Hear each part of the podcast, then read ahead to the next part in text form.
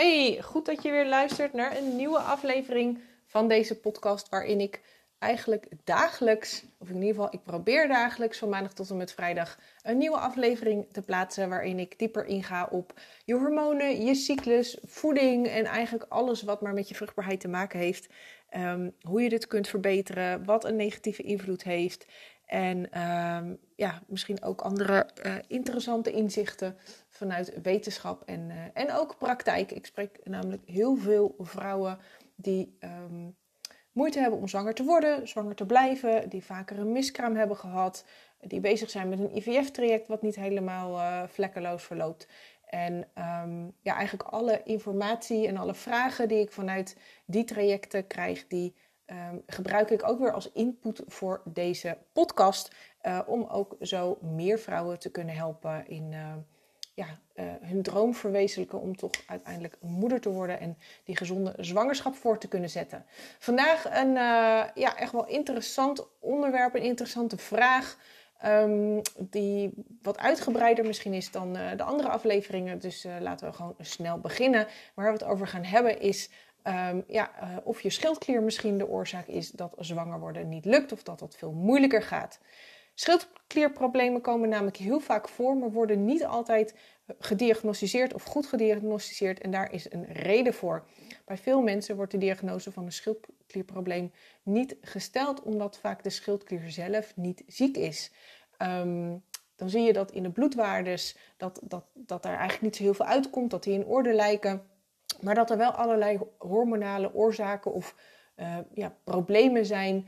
Um, waardoor die schildklier uit balans gaat of onderactief raakt. Eigenlijk gaat die gewoon um, minder goed werken. En in, in, de meeste gevallen gebeurt dat eigenlijk vanuit zelfbescherming. En dat heeft nadelige gevolgen voor je algehele gezondheid, maar vooral dus ook voor je vruchtbaarheid.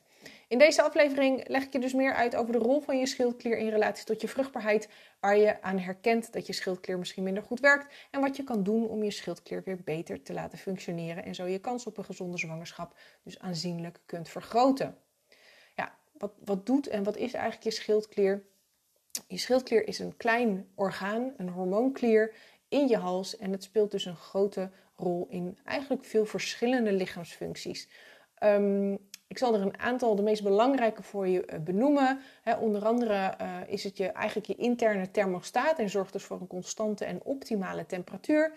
Um, het is een hele belangrijke uh, factor in je energieproductie op celniveau, dus je energiehuishouding, maar dus vooral ook de energie um, in je eicellen en de energie die ter beschikking is voor je eicellen. Het zorgt ervoor dat je hart goed kan pompen, dat je vaten goed werken. Um, het speelt een rol in de aanmaak van neurotransmitters. Uh, de bekendste zijn serotonine, dopamine, adrenaline. En die zijn allemaal belangrijk voor je mentale en emotionele welzijn, maar ook je, voor je vermogen om bijvoorbeeld met stress om te kunnen gaan. Het zorgt voor activatie van bepaalde enzymen die nodig zijn voor een goede spijsvertering. Het zorgt ook voor de aanmaak van nieuwe neuronen in je hersenen. En het heeft dus een belangrijke rol in je vruchtbaarheid, waaronder de regulatie van je menstruatiecyclus, maar ook de ontwikkeling van je foetus uh, of de baby uiteindelijk en ook de groeisnelheid van kinderen.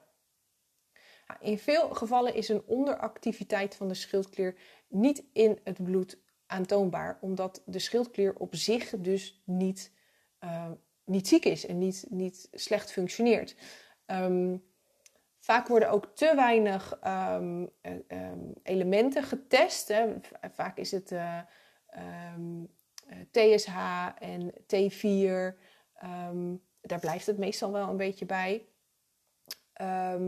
en de normwaarden van die testresultaten die liggen zo ver uit elkaar dat ja, je eigenlijk al echt ziek moet zijn en dan bijvoorbeeld een auto-immuun ziekte moet zijn of inderdaad echt een aandoening aan de schildklier zelf, wil je buiten die normwaardes vallen. Je kan een minder goed werkende schildklier wel herkennen aan uh, verschillende symptomen. En daar werk ik ook meestal mee om hormoondisbalans in kaart te brengen. En dat is de, de symptomen die ontstaan op het moment dat een een hormoon uit balans is. Nou, bij je schildklier kan je dat ook doen. De meest belangrijke is eigenlijk een gebrek aan energie. Dus, dus vermoeid zijn, geen zin hebben, geen fut hebben. chronische vermoeidheid, hè, eigenlijk alles op het gebied van energie en een verlaagde ochtendtemperatuur of eigenlijk een verlaagde volledige lichaamstemperatuur. Nou, dat heeft dus te maken omdat die schildklier een belangrijke rol heeft in je energiehuishouding en in je temperatuurregeling. Maar er zijn nog een paar andere uh, symptomen. Bijvoorbeeld obstipatie, ondanks dat je een gezond voedingspatroon en leefstijl hebt. Uh, dus daar eigenlijk niet echt aanleiding voor obstipatie is. Uh, depressie, angst of onzekerheid, zonder dat daar eigenlijk een logische oorzaak voor is. of als je merkt dat je bijvoorbeeld niet reageert op medicatie die je daarvoor krijgt. Um, het altijd of heel snel koud hebben. Dus koude handen, koude voeten, vaak ook een koude punt van je neus. Uh, een droge of ruwe huid. Um, hele dunne wenkbrauwen of, of eigenlijk ja, het, haar van je wenkbrauwen dat er dan uh, niet of bijna niet is. Vaak hoor je het ook aan de stem, dus een beetje een heese of een krakende stem. Vocht vasthouden, met name bij je oogleden, onder je oogleden in, in je gezicht dus een ontregelde menstruatiecyclus en dus ook verminderde vruchtbaarheid. Nou, wat doet je schildklier? Je schildklier maakt dus schildklierhormonen aan, zoals TSH, T4 en T3. Dat zijn vaak ook degenen die worden getest. En uh, vooral in je lever moet dus het uh, um, inactieve uh, T4, hè, dus dat is, dat, dat is een niet-actief schildklierhormoon, worden omgezet in het actieve schildklierhormoon T3. Als je lever te zwaar belast wordt, uh, dan kan dit proces verstoord raken. Dus dan is je lever niet in staat om die omzetting te maken. Ook kan het gebeuren dat het actieve T3, die dus eigenlijk je stofwisseling activeert, omgezet wordt in RT3, reverse T3. Uh, en dat zet juist weer een rem op die stofwisseling. Nou, hierdoor wordt dus ook het vermogen om op celniveau energie te produceren sterk verlaagd. En dat is heel um, uh, het? dat heeft een heel negatief effect op bijvoorbeeld de ontwikkeling van je eicellen. Want voor de ontwikkeling van je eicellen heb je heel veel energie nodig. Uh, maar dan moet het dus wel voorhanden zijn. Nou, dat RT3 wordt vooral uh, beïnvloed, of tenminste wordt eigenlijk vooral onder invloed van stress of chronische ontstekingen geproduceerd. En um, is uit zelfbescherming um, bedoeld om een tijdelijke stressvolle situatie te kunnen overleven. Helaas is vandaag de dag de mate waarin wij stress ervaren of chronische ontstekingen hebben niet tijdelijk, maar een langdurig en aanhoudend iets, waardoor je schildklier dus voor lange tijd niet goed functioneert en veel meer RT3, dus het, het, het, eigenlijk het, uh, uh, het, dus de rem van je stofwisseling produceert. En hoe langer dit aanhoudt, hoe meer verstoringen er dus zijn. Zoals bijvoorbeeld verstoringen in je menstruatiecyclus, verstoringen in je ovulatie, verstoringen in je energiehuishouding. Een niet goed functionerende schildklier heeft dus invloed op alle andere hormoonsystemen en omgekeerd hebben al je andere hormonen ook invloed op je schildklier. Daarom heeft het vaak niet zo heel veel zin om alleen met je schildklier aan de gang te gaan, maar is een totale aanpak van je hormoonhuishouding en je energiehuishouding uh, de meest logische stap om te zetten. Nou, welke impact heeft dan de werking of de verminderde werking van je schildklier op je vruchtbaarheid? Um, zoals ik al zei, speelt je schildklier uh, ten aanzien van je vruchtbaarheid een belangrijke rol in de energiehuishouding in je cellen. En die eicellen hebben dus een grote hoeveelheid energie nodig om zich te kunnen ontwikkelen. En als die energie er niet is, dan heeft het gevolgen voor de kwaliteit van je eicellen en daarmee dus ook je kans op een gezonde zwangerschap.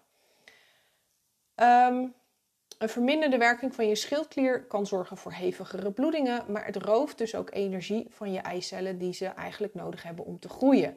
Het is dus echt een energiedistributieprobleem.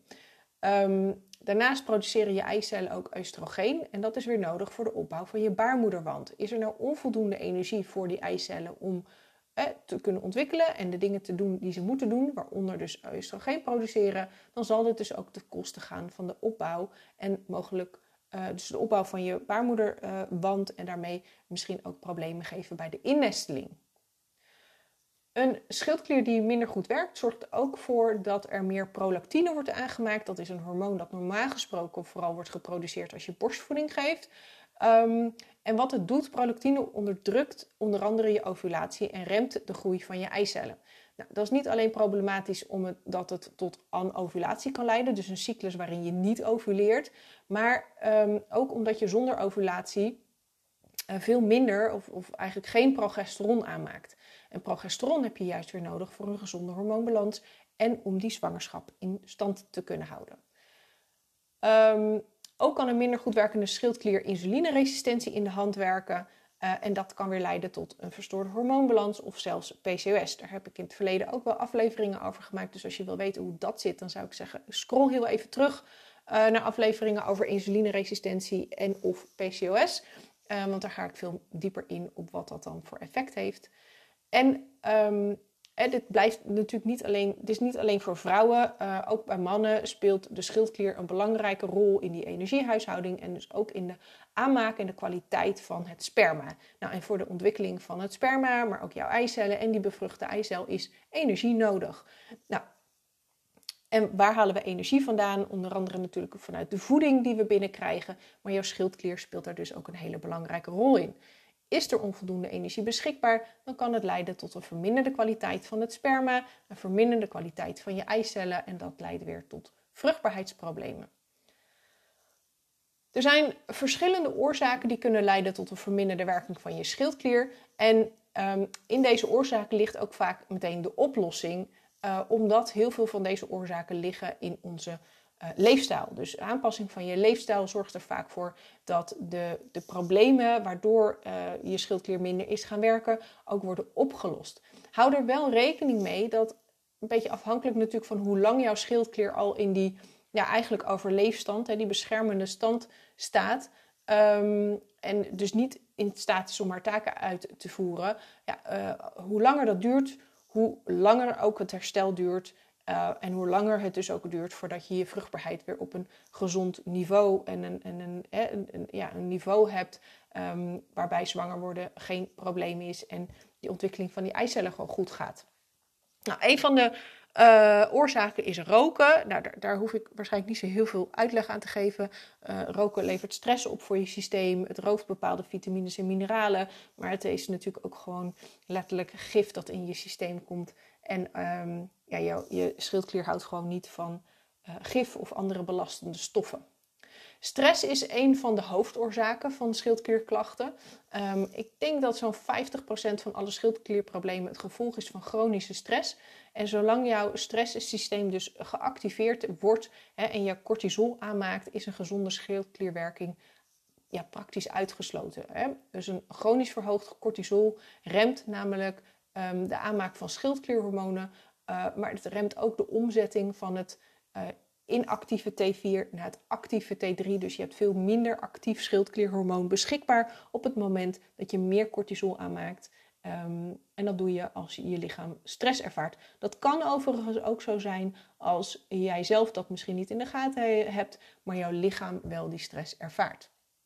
Voedingsstoffentekort is ook een goede, uh, of tenminste een belangrijke oorzaak Um, dat kan zijn doordat je gewoon uh, te weinig eet. Uh, misschien diëten hebt gevolgd in, in het verleden of misschien ook nu. Maar bijvoorbeeld ook als je uh, veel zweet, hè, doordat je bijvoorbeeld veel sport. Um, of als je voedingspatroon niet zo voedzaam is. Dus je eet misschien wel voldoende qua hoeveelheid, maar de voedzaamheid is niet zo heel hoog. Um, het kan ook zijn dat je veel producten met vitinezuur binnenkrijgt, waardoor belangrijke mineralen worden gebonden. Nou, vitinezuur vind je vooral veel in granen. Um, medicijnen kunnen een, uh, een, oorzaak zijn. En ook uh, de verarming van onze bodem, waardoor er dus gewoon veel minder vitamines en mineralen in de groenten en het fruit voorhanden is.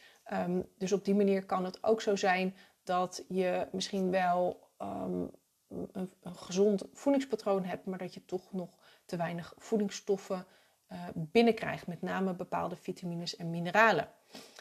Um, laaggradige ontstekingen zie ik ook steeds vaker voorkomen.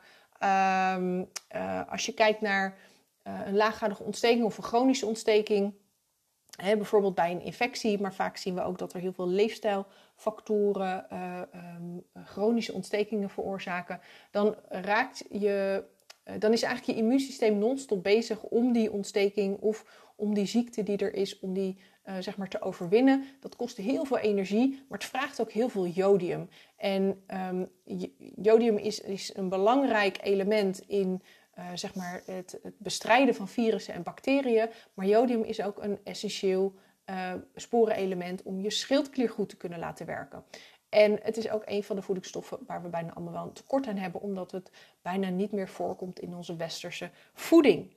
Nou, om zo wel dus die energie vrij te kunnen maken voor je immuunsysteem om het werk te kunnen doen, maar ook om over meer jodium te kunnen beschikken, hè, zodat dus die uh, infectie sneller wordt bestreden, wordt het ehm, actieve schildklierhormoon verlaagd en omgezet naar het reversed T3, uh, wat dus eigenlijk de rem is van je hele uh, metabolisme. Dit is super geniaal, um, ooit bedacht. Uh, toen wij als mens ontwikkelden, hè, als het dus om een tijdelijke ziekte of een tijdelijke uh, infectie of stress gaat. Maar het is dus ja, gewoon heel schadelijk um, voor je schildklier en je, hele stofwisseling als die situatie dus langdurig of hevig is. En dat is helaas bij ons vaak tegenwoordig wel het geval. Um, het verminderen van je laaggradige ontstekingen is dus een van de ja, belangrijke stappen om te nemen in het herstellen uh, van je schildklier. Uh, een overbelaste lever speelt een belangrijke rol. Uh, en dat komt omdat je lever natuurlijk, ja, die heeft meerdere taken, maar één van de taken is om je hormonen um, te kunnen afbreken, recyclen en ook weer te kunnen opbouwen. Um, voor je schildklier is je lever heel belangrijk, omdat um, je lever er niet alleen voor zorgt dat je schildklier wordt beschermd tegen vrije radicalen en toxische stoffen en zware metalen enzovoort. Maar ook omdat 80% van uh, de omzetting van het inactieve schildklierhormoon naar het actieve schildklierhormoon in je lever uh, plaatsvindt. Um, onze lever is over het algemeen overbelast gewoon door onze leefstijl. We worden veel blootgesteld aan uh, gifstoffen.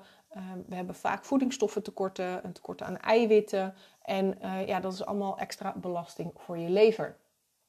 Darmproblemen uh, sluiten er eigenlijk heel naadloos op aan. Um, een gezonde en gevarieerde darmflora speelt een belangrijke rol in bijvoorbeeld het tegengaan van oestrogeendominantie. En oestrogeendominantie is ook een oorzaak van schildklierklachten. Um, je darmen zijn ook bepalend in hoeverre je in staat bent om die voedingsstoffen uit je voeding ook daadwerkelijk op te kunnen nemen. Bij, um, je ziet dat bij, bij, aandoeningen als een leaky gut of de ziekte van Crohn, uh, een dysbiose in je, in je darmflora of prikkelbare darm um, dan, daar ontstaan vaak ook klachten die gerelateerd zijn aan je schildklier, omdat dus die darmen niet goed werken en je voedingsstoffen niet goed kan opnemen. Um, en ook een verminderde maagvertering speelt hierin een belangrijke rol. Dat zie ik ook steeds vaker uh, terugkomen. Um, dus dat eigenlijk de vertering in je maag niet zo goed functioneert, waardoor er later in je darmen eigenlijk problemen ontstaan. En wat ook is dat darmproblemen, eh, de dingen die ik net noemde, dat die ook weer kunnen leiden tot stress en chronische ontsteking. Uh, vaak zit de oplossing dus in minder irriterende of darmirriterende voedingsstoffen binnenkrijgen, het optimaliseren van je maagvertering, um, vooral darmondersteunende voeding en, en, en zeg maar voeding die licht verteerbaar is, die dus goed verteerbaar is, um, zijn een belangrijk onderdeel van het herstellen van je darmen. En in grote lijnen, maar dat is echt wel even een beetje een soort van uh, heel ver uitzoomen. Um, lijkt het er wel op dat mensen met schildklierproblemen uh, het heel goed doen op een voedingspatroon uh, zonder gluten en koelmelk. Maar daar ligt dus ook echt een hele, hele belangrijke relatie met die darmen. Een te hoge inname van koolhydraten en dan met name dus de bewerkte koolhydraten, de, de suikers, de, de hoogglycemische koolhydraten noemen we dat. die, die, die zorgen dus voor behoorlijke pieken in je, in je bloedsuiker. Dat werkt insulineresistentie in de hand en dat heeft weer veel consequenties, uh, vooral voor je hormonen. Um, die pieken en dalen in je bloedsuiker worden ook door je lichaam en je brein opgevat als stress. Uh, het is vandaag de dag zo dat we uh, de gemiddelde persoon dit minstens één keer, maar, maar meestal vaker per dag uh, zo'n bloedsuikerpiek heeft. Um, ja, en als je dat dus dagelijks of, of meerdere keren per dag hebt, dan treedt er dus chronische stress op en bijna onlosmakelijk daarmee verbonden ook een overbelasting van je darmen en je lever. Nou, uiteindelijk produceer je hierdoor dus minder energie op celniveau, inclusief je eicellen. Die zijn dus ook veel minder goed in staat om die energie te produceren. En tot slot, wat ook een belangrijke is, daar had ik het net al over, dat zijn die toxische stoffen en zware metalen. Ehm, je schildklier is hier vooral heel gevoelig voor. En um, denk dan bijvoorbeeld aan de belasting met BPA, dus plastics. Uh, we zien het terug in voedselverpakkingen, in, in, in, blikjes waarin voedsel zit. Uh, maar ook PCB's, dioxines, kwik, wat je vaak nog in amalgaanvullingen zit. Dus heb je nog oude vullingen, dan zou ik je in ieder geval aanraden om die te laten vervangen. Fluor zit vaak in tandpasta's, dus je moet goed, ja, wel een beetje goed zoeken. Wil je in de reguliere drogist een fluorvrije tandpasta vinden? Maar ook chloor, broom en milieuvervuilende stoffen of pesticiden, kunstmest, um, cosmetica, verven, kleding, um, uh, meubels, noem het allemaal maar op. Er zit overal zit er eigenlijk wel een bepaalde vorm van um, ja, chemische middelen of gif in.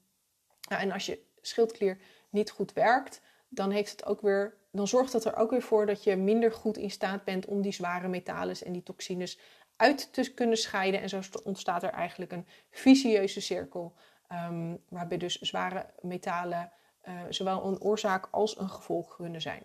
Dus heb je een hogere belasting van zware metalen, ja, dan kan dat de reden zijn dat je schildklier niet goed werkt. Um, uh, een niet goed werkende schildklier kan er dus ook voor zorgen dat die metalen en die toxische stoffen zich ophopen. Dus het is een beetje, ja, wat was er eerst? Nou, veel vruchtbaarheidsproblemen worden in de basis dus veroorzaakt door een schildklier die niet goed werkt. Uh, maar vaak is dat niet omdat die schildklier zelf niet goed werkt, maar uit zelfbescherming uh, vanwege bijvoorbeeld een tekort aan de nodige voedingsstoffen, om, uh, of um, om, omdat er gewoon een te hoge belasting in het systeem is, zoals stress en chronische ontstekingen en dat soort dingen. Nou, om goed te kunnen werken heeft je schildklier dus bepaalde ehm, voedingsstoffen nodig. Met name fenilalanine uit dierlijke eiwitten, maar ook jodium, selenium, zink, B-vitamines, magnesium en vitamine A. Nou, vitamine A vind je vooral in lever. Um, maar ja, veel van deze voedingsstoffen um, zitten sowieso veel in dierlijke producten, met name ook in vette vis, maar ook zeewier. Eigenlijk alles uit de zee is heel fijn voor je schildklier. Um, ja, en laten we, zowel vis als lever zijn over het algemeen voedingsmiddelen die we steeds minder zijn gaan eten, die we steeds minder lekker vinden. Uh, ja, en waar dus ook gewoon steeds vaker tekorten in ontstaan. Ik vind het dus ook niet zo gek dat steeds meer vrouwen worstelen met hun hormoonhuishouding, hun energie en vooral ook hun vruchtbaarheid. Vanwege dus een schildklier die gewoon ja, niet goed kan werken, omdat de basis niet op orde is. Maar voeding is dus niet alles zoals je in deze podcast hebt kunnen horen. En meestal wordt de schildklier niet direct als oorzaak boven water gehaald, omdat er vaak een heel scala aan vage en niet met elkaar samenhangende klachten ontstaat op het moment dat je schildklier niet goed werkt. Um, uh, vaak duurt het ook heel lang voordat het naar boven komt. Uh, en je ziet dat uh, de, aanpak, de meest gunstige aanpak, is dus een meer holistische aanpak van je hormoonhuishouding, je lever, je darmen en ook je stressmanagement.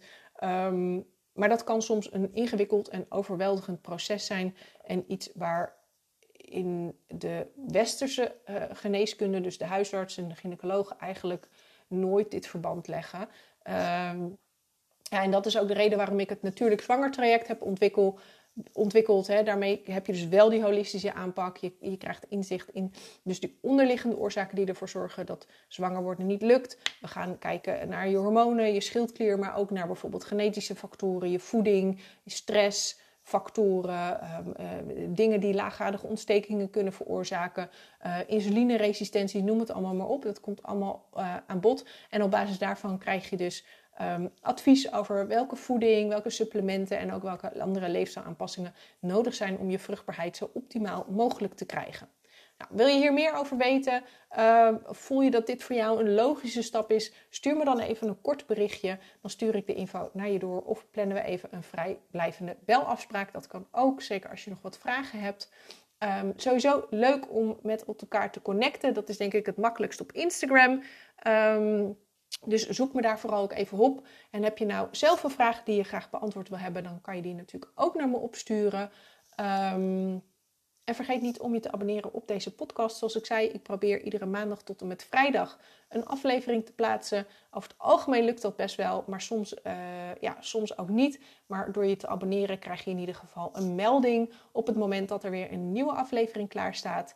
En um, ja, ik kijk er naar uit om van je te horen. En ik hoop dat je ook de volgende aflevering er weer bij bent. Tot dan!